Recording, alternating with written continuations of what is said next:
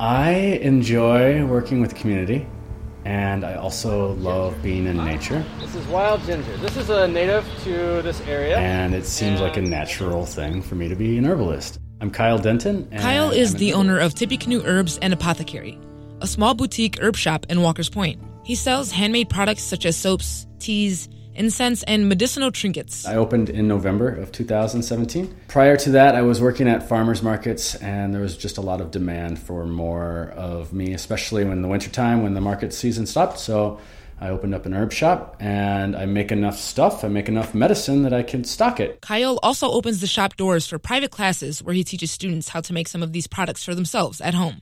During the summer, he takes bigger classes on herb walks around Milwaukee. One of the ways that I learned about herbalism is through herb walks. The herb walk, and we're going to head our way down the Oakleaf Trail to the Villa Terrace.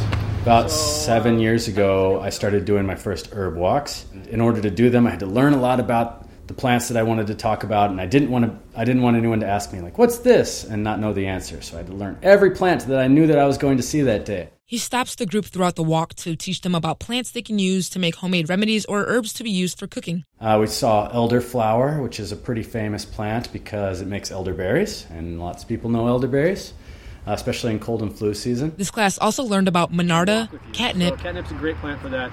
You can you can make it. And when they arrived at the Villa Terrace, he showed them lavender. We saw lavender at the end of the night, and that was a really special plant. It was a, it was a good plant to close with because it's relaxing and it's a good end of the day kind of plant. It's a good one to help kind of digest the impressions of the mind so that you can relax.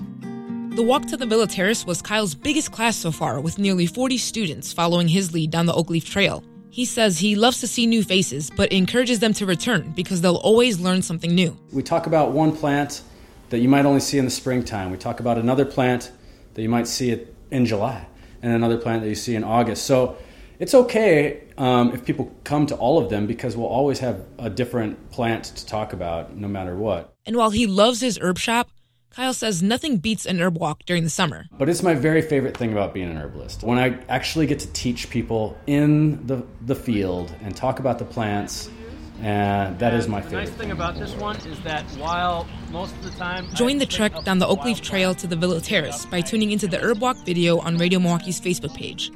I'm Bianca Fuscher for 889.